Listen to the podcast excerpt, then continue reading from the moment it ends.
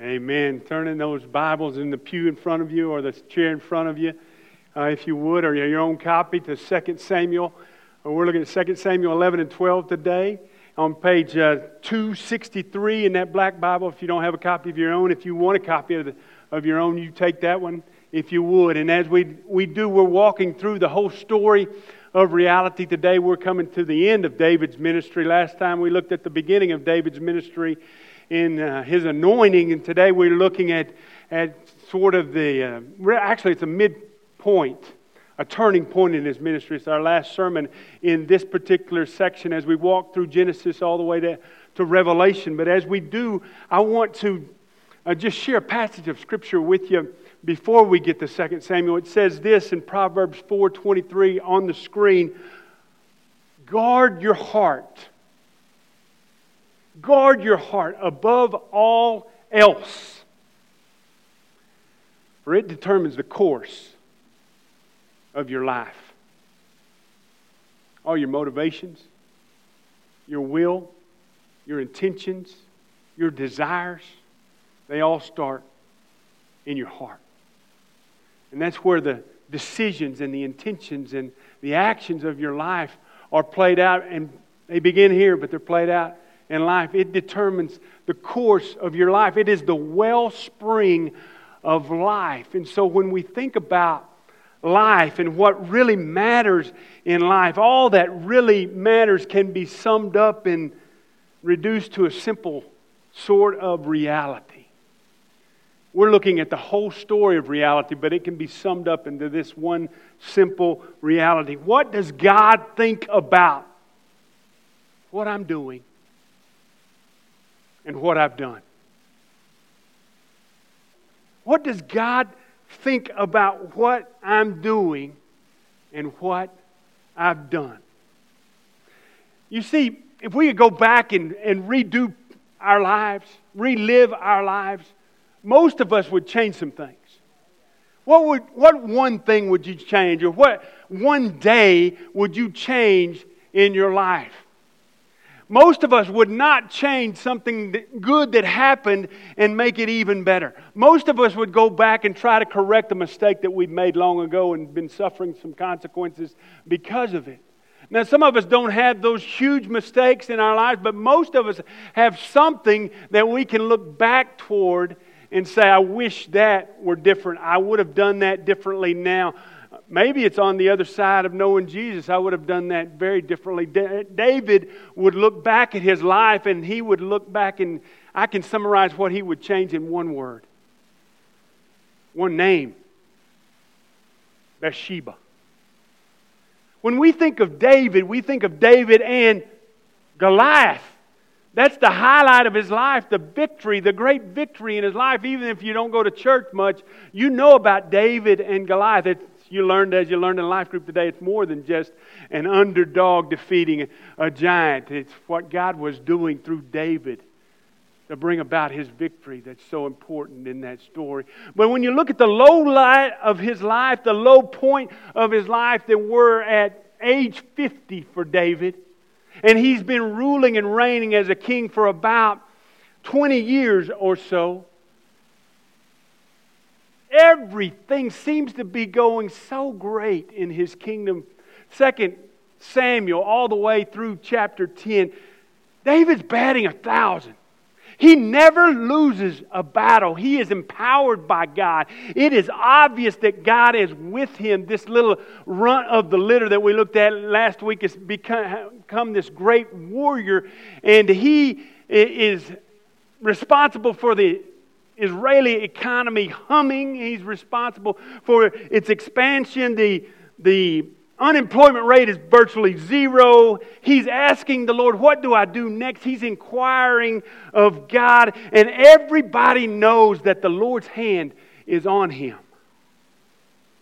He's the number one songwriter, he's the number one warrior king. And literally, he's got the whole world the whole kingdom at his feet. He's on top of the roof, about age 50, and sees a 20 year old, 20 something, bathing in the afternoon. Ancient version of looking at pornography. We don't know.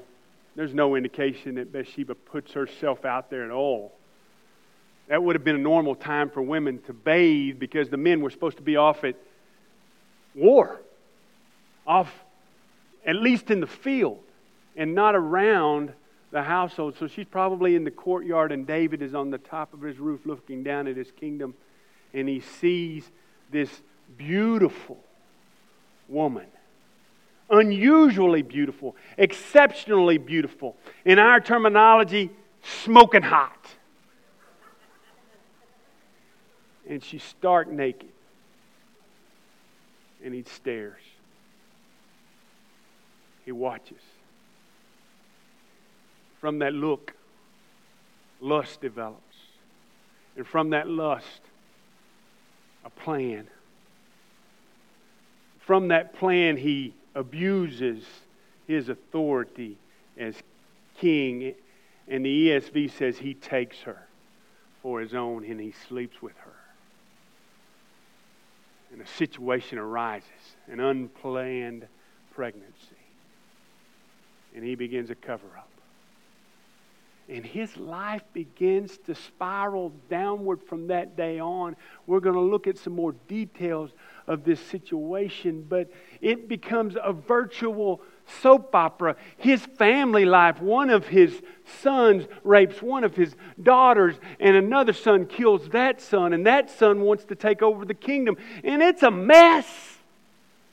And how did they get there? How did they get from being all of who God wanted him to be, a man after his own heart, to a man whose heart has been broken, a man whose heart has been destroyed by the ravages of sin. This little humble shepherd boy who was so in love with the Lord has become an invincible king, or so he thinks. Who does whatever he wants to whenever he wants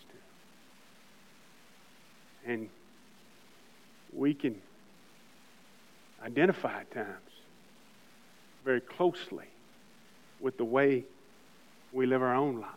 So, would you look with me at this case, this one case? Because Here's what it says in 1 Kings 5 or 15 5 about David at the end of his life. For David had done what was pleasing in the Lord's sight and had obeyed the Lord's commands throughout his life.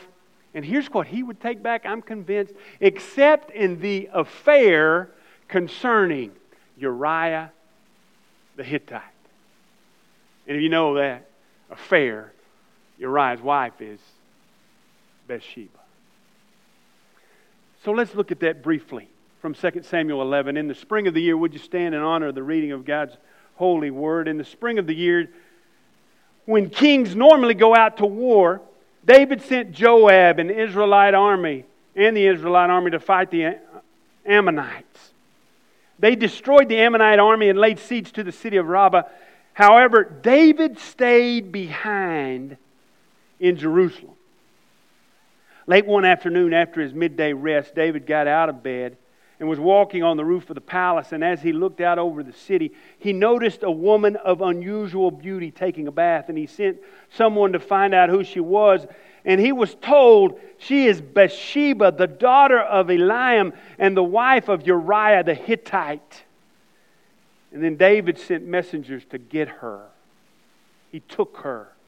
And when she came to the palace, he slept with her. And she had just completed the purification rites after her menstrual period, and then she returned home. Later, when Bathsheba discovered that she was pregnant, she sent David a message saying,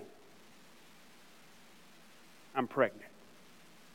We're going to stop the reading right there. I hope you'll continue to look at this a little bit later, but we're going to talk about the cover up in just a second. Let's pray before we do. Father, teach us. What does this have to do with us? Teach us, Lord, how to deal with temptation. Father, show us.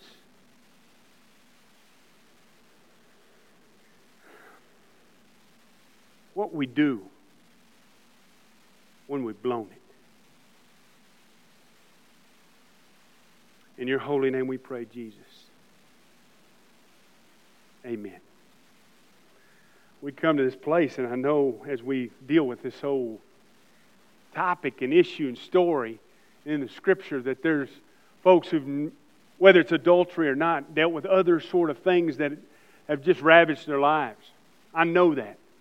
I know that full well. So we come to the end with hope. Know that. That's where we're going. But before we get to the hope part, we've got to see how we got to where we are.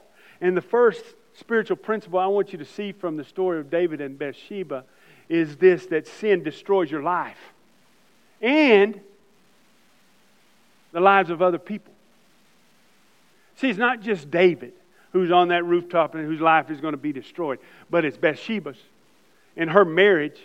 And she laments the loss of her husband Uriah later on. So we know it's destroyed her life and her marriage as well. And then David and Bathsheba have a baby, and that baby's going to die as part of the judgment of what's going on here. And then Uriah is going to die as well, and we'll come back to him in just a second. But Uriah is not the only one, only soldier on the field that dies that day. There are others in Uriah's company when the, the, uh, the troops are drawn back who die also. Uriah dies, this just, innocent, undeserving soldier who was a foreigner, a Hittite, who became a faithful Israelite, dies because of David's sin. You see that? It not only affected David, but many others around him. Sometimes we think, well, it's not going to hurt anybody but myself, and then I can deal with this. We buy into the lie, and David bought into the lie that they, that we can win the sin game. That it's not going to be that big a deal. We're just going to take a little look. We're, just going to wander here or there. We're just going to mess around with this a little bit. We can stop at any time. We can pull back at any time. We can deal with temptation on our own and on our own strength. Folks, let me tell you, everybody in this place has lost that game. We all are losers in the sin game. And the sin in our lives is the, are the things that destroy us. And you might think you're kind of righteous because of some good things you've done, but the scripture tells us there's no one righteous in comparison to God. We can't have a relationship with God apart from the righteousness of Jesus Christ. And so when we look at Uriah, Uriah is a picture of Jesus who died innocently on our behalf, who took our place. David comes to that conclusion that somebody's got to die for his sin. And so he has this plot and plan first and foremost, this cover up his own sin. And so he says, uh, Call for Uriah, bring him back from the battlefield. He was one of David's 30 men. He's kind of like the, just imagine this, he's, he's kind of like a Navy SEAL. He's one of David's mighty men. And David calls him back from the battle that was raging at Rabbah and begins to ask him questions like, Well, how's the battle going? Can't you imagine this warrior Uriah saying, Why in the world did you call me back? I want to be out there with my, my comrades in arms. I want to be out there fighting for my country, my nation, my God, Israel. Why did you call me back to ask me these little questions? And we learn that David's trying to make it seem as though Uriah was the one who laid with his wife, and that the baby that is forming within her because she's pregnant is his baby. And so he tries to trick Uriah to sleep with his own wife in such a fashion so that no one would know. But God knows. He knows what's happened in our lives. He knows our sin. He knows our heart. And Here's the great thing He's already made provision for it, He covered it with His precious blood. So we don't have to cover our sin anymore. What we cover, God exposes. And, and, what we expose, God heals. God covers with His blood, the precious blood of Jesus. And so, as we think about how sin destroys, we see all of that going on here. And we know there's a reason that David is in the spot he's in. And that's the second thing I want you to see in this spiritual reality. Boredom kills our soul. Why does David stay home? I don't know fully, but it may have been his age. He's now 50. 50 year old warrior kings don't make such great warriors. If you're 50 or older, just raise your hand for just a moment. You know, you, I am. You creak out of bed, don't you, sometimes? You, you just feel your bones at times. You know you can't go on the battlefield quite as powerfully as you once were. Maybe that's the reason. But whatever the reason, he loses his purpose, he loses his focus. He loses his calling and his leadership by not going when other kings go out to battle in the spring. I can just see the Israeli Inquirer headlines Kings fling in the spring is revealed. Doesn't that sound horrible? You think about what's going on. He stayed home and sent somebody else in his place to do his fighting. So here's the key don't disengage from the battle. Stay engaged. Wherever you are in life, sometimes we get to a point in life we think, well, we're empty nesters, so we don't have to be involved in youth ministry anymore. Or, or we, we've done our time in VBS, so we're not going to do that anymore. We're tired. Well, folks, don't quit with your purpose. There's still a, a way to be involved, whether it's through prayer, whether it's through generosity. Where, don't quit with the mission the purpose that God has placed, the calling God has placed on your life, wherever you are at this stage in your life. He's still got plans for you, plans to prosper you and not to harm you, to give you a future and a hope. And He's got plans even in the midst of David's failures for him. And one of the plans he has for him in his failures is to tell other people, transgressors, Psalm 51 says, about his mistakes. And people, don't you realize when we have blown it, that there are other people around us who have blown it, and they can identify with us more in our sin than they can in our success. And so you find people who are dealing and struggling with certain areas, and you come as a spokesperson for the Lord in those areas and has experienced somebody who's been broken by sin in those areas, and you do what God calls you to do in those specific areas. And as we, we think about what's going on with David, it's boredom, I think. It's not so much his desire for Bathsheba and a young, beautiful woman. He could have had any woman in the kingdom. He's lost his purpose and his focus, his desire to do what the Lord wants him to do. So, as we look at this a little closer, here's the third thing, uh, spiritual truth I want you to take from this, and, and that's this temptation must be avoided, not resisted. Don't put yourself on the roof. Don't put yourself in that situation. If you're struggling with alcohol, hey, don't build a house next to the liquor store. That just makes sense, doesn't it? There was a man who went to his doctor and said, I broke my arm in two places. And the doctor said, Well, quit going to those places.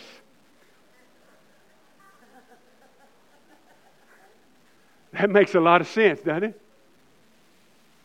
So it's easier to avoid temptation than it is to resist temptation. Don't see how close, young people especially, don't see how close you can come to temptation and resist it. See how far away you can stay from it. Flee from it. If at all possible, don't put yourself in that situation. That means some of you have really got to get a handle on your computer and your cell phone and uh, all of what goes on and what goes into your head and your mind and all of the, what becomes before your eyes.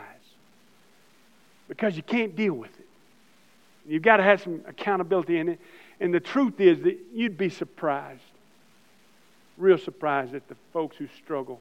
Not just men, but women as well who struggle with pornography in our midst, in the church. We've got to do something about that because it's destroying our lives and our church and our witness and our hearts. We've got to trust God to do something in and through us that we cannot do for ourselves, and that's grace, folks. Paul says in 1 Corinthians 10 13, the temptations of your life are no different from what others experience. Isn't that true? And God is faithful. He will not allow you to be uh, allow the temptation to be more than you can stand. And when you are tempted, He will show you a way out so that you can endure it. So you be looking not for the temptation, not to resist the temptation. You look for the way out, to avoid it, to run from it, to flee from it as soon as possible. Get yourself out of that situation. Martin Luther, the great reformer, said if your head is made of butter, stay away from the fire.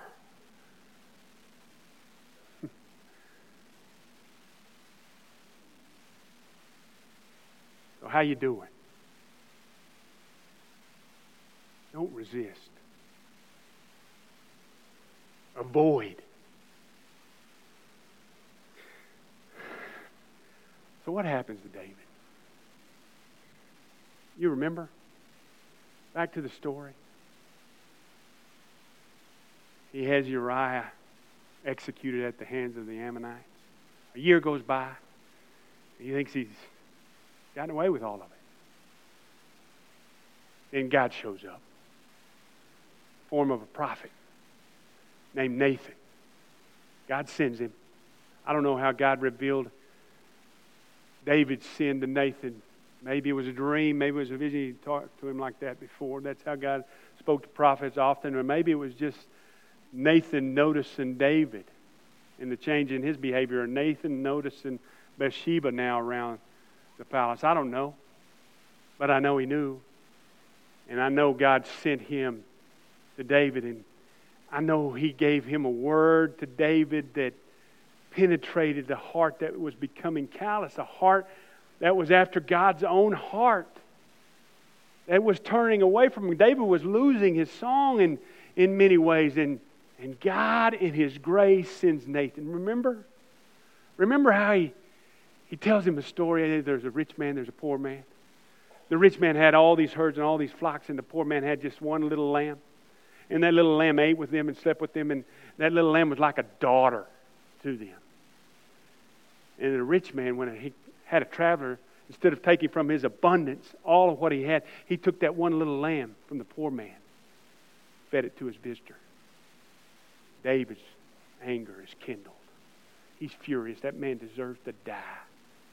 He doesn't realize that he's pronounced upon himself what he had done to Uriah. Uriah carried his own death warrant back into battle, and David speaks his own death warrant right then. And Nathan, in the clearest application of a sermon that's ever been done, says, You're the man. You're the man. It's you. And David still has that heart. And he responds.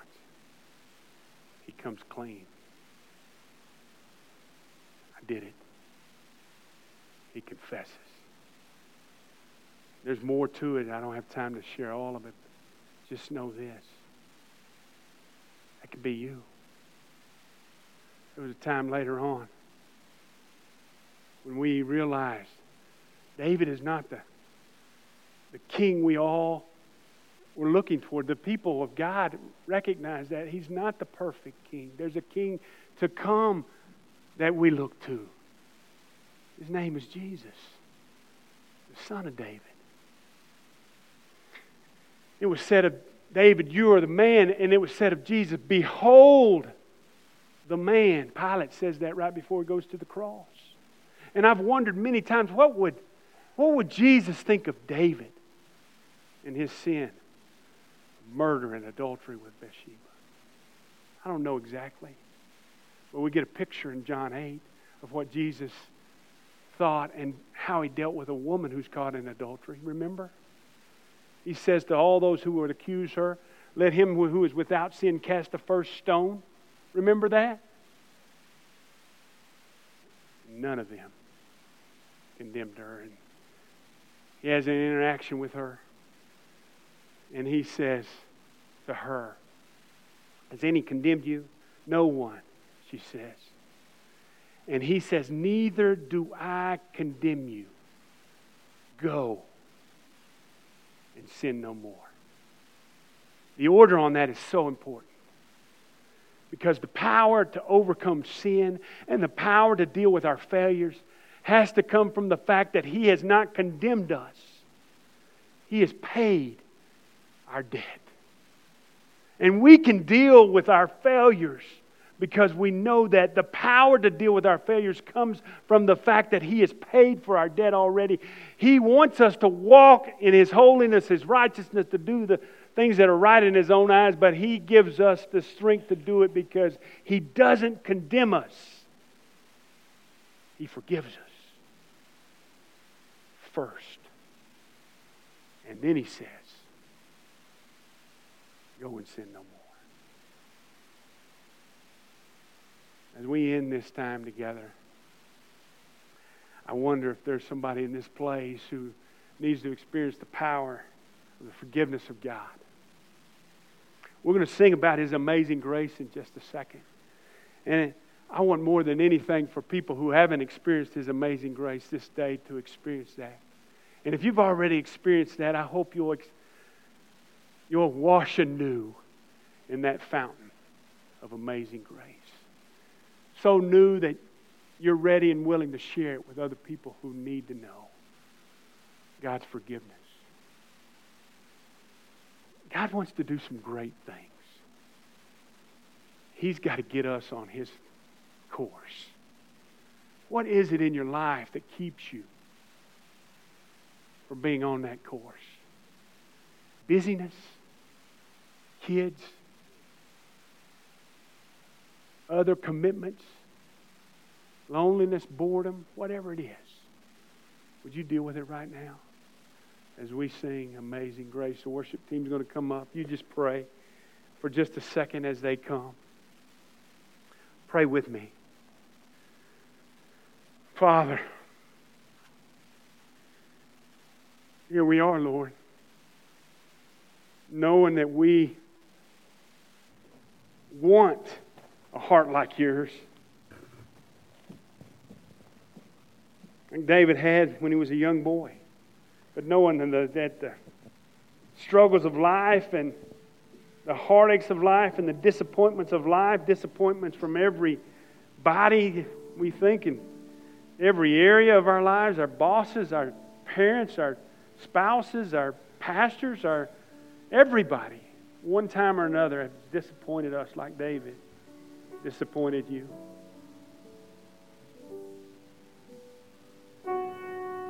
Everybody but one. It's you, Jesus. So we trust you now, Lord. For those of us who've made that commitment already, we trust you still to live the abundant life you called us to seeking and inquiring. What do you want us to do, Lord? For those who've never experienced that, never entered into a personal relationship with you, Jesus, would today be the day that they say, Yes, I know I need Him. I know I need you, Lord. I believe you died on that cross to forgive me. And I choose this day this day to follow you best I can.